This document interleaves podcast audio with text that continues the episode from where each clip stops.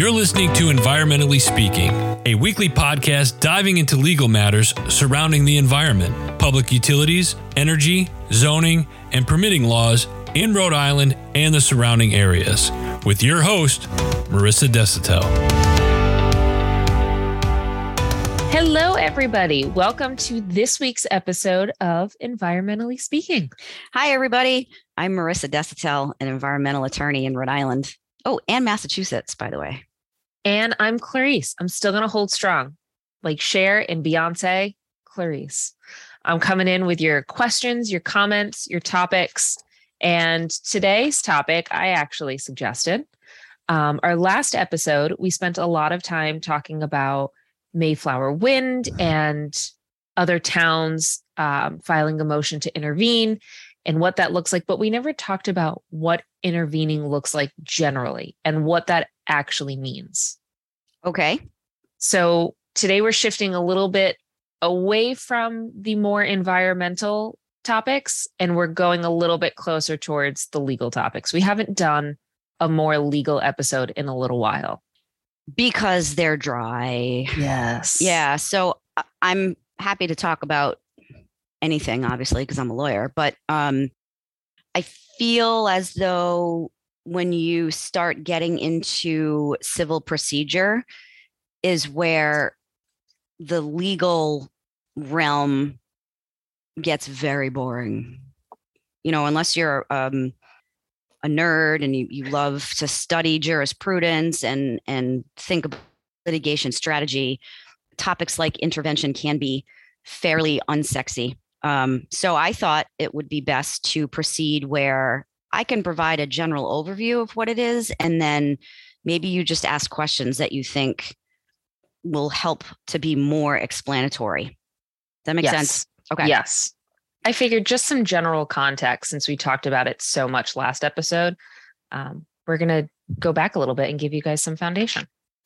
I ended up, don't laugh, I ended up Googling intervention just because I wanted to see if the definition that I have in my head meets the the Oxford legal definition as well.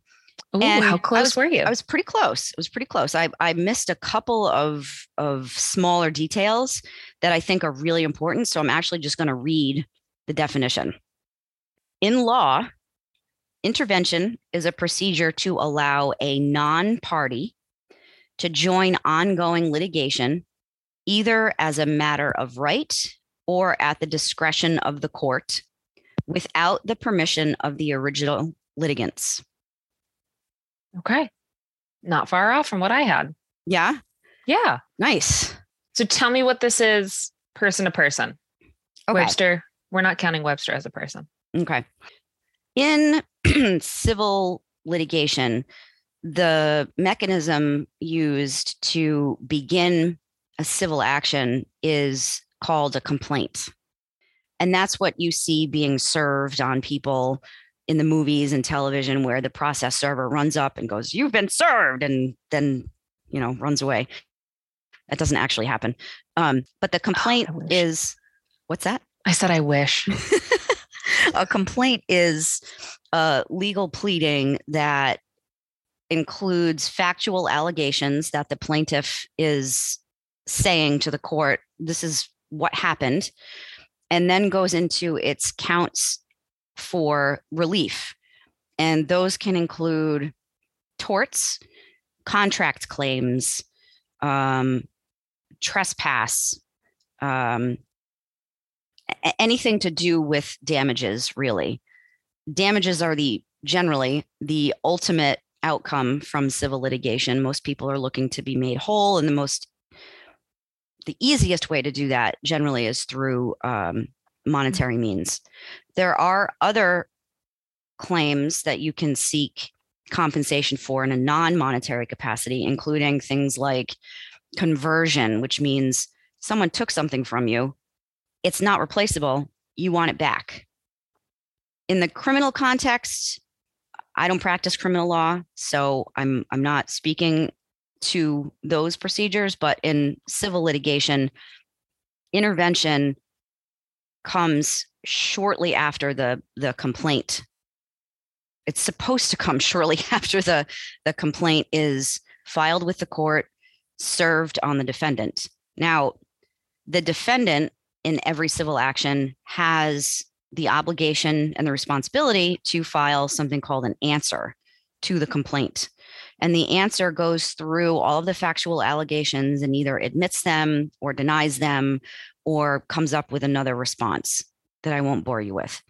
And then they can assert things called affirmative defenses, as in the doctrine of latches or unclean hands, where the defendant says, hey, you said that I did this. How about the fact that you did this, and or you did X, I did Y, and you you slept on your rights. You never you never did anything about the fact that I did Y.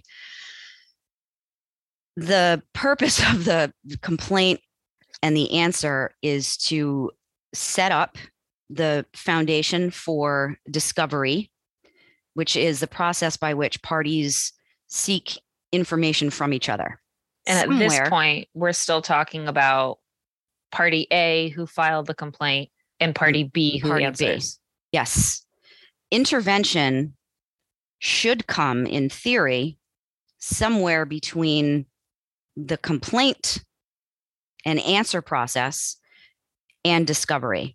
Sometimes parties aren't aware that they should try to intervene until discovery gets going, because that's when subpoenas are issued. That's when depositions are taking place.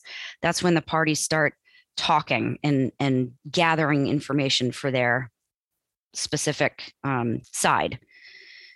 And I think that we were talking about the intervention standard at an administrative level in the episode about Mayflower. Is mm-hmm. that right?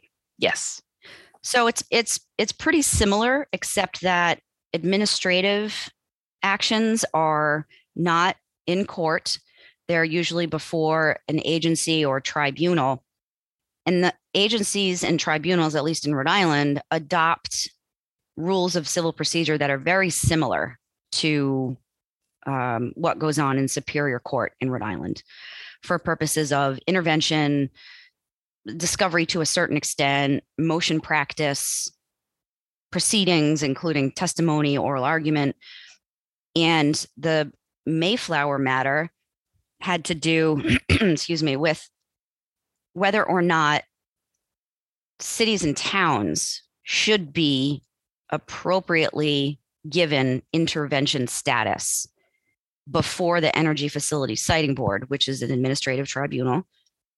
And It was a it's a classic intervention situation where you've got party A, which is the developer, the wind developer, and party B really being the the the regulator, the Energy Facility Siting Board. They're not a party, but you know they're they're the case caption, um, and then the the not the defendants, but the town who is going to be um, experiencing landfall as part of the project. And by landfall, I mean these offshore wind cables have to make their way to land at some point to connect with the mm-hmm. energy infrastructure on land.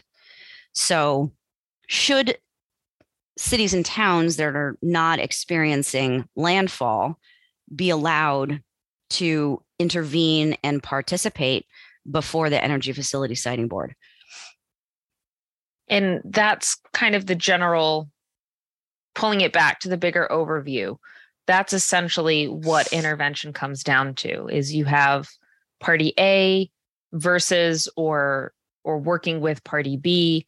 And then you have this party C saying, hey, I'm not named in this, but I'm also being affected. And I feel like I need to be heard. And that's sort of the basis of what what starts their intervention process. Yeah, that's right. Um, the, the, the, the interest that you just talked about, why do I keep doing air quotes today? God, I hate when people do that. It's a podcast. Actually, nobody would have heard you. I know, but it's irritating. The good news is nobody hears them.